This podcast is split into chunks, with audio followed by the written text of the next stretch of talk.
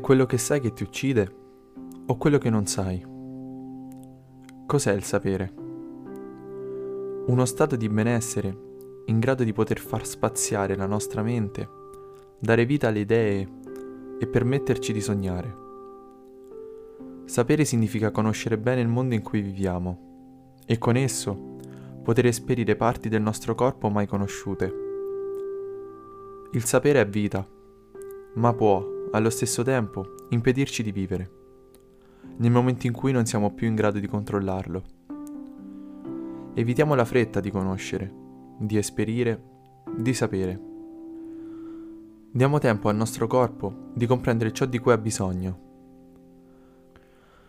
Non vaghiamo però nel nulla, non lasciamoci trasportare dal caso e non precludiamoci la possibilità di vivere con il sapere, con la conoscenza.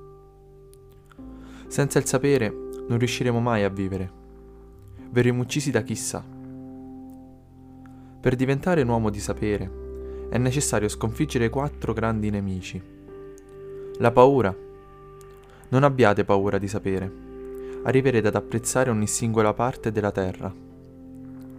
C'è poi la chiarezza.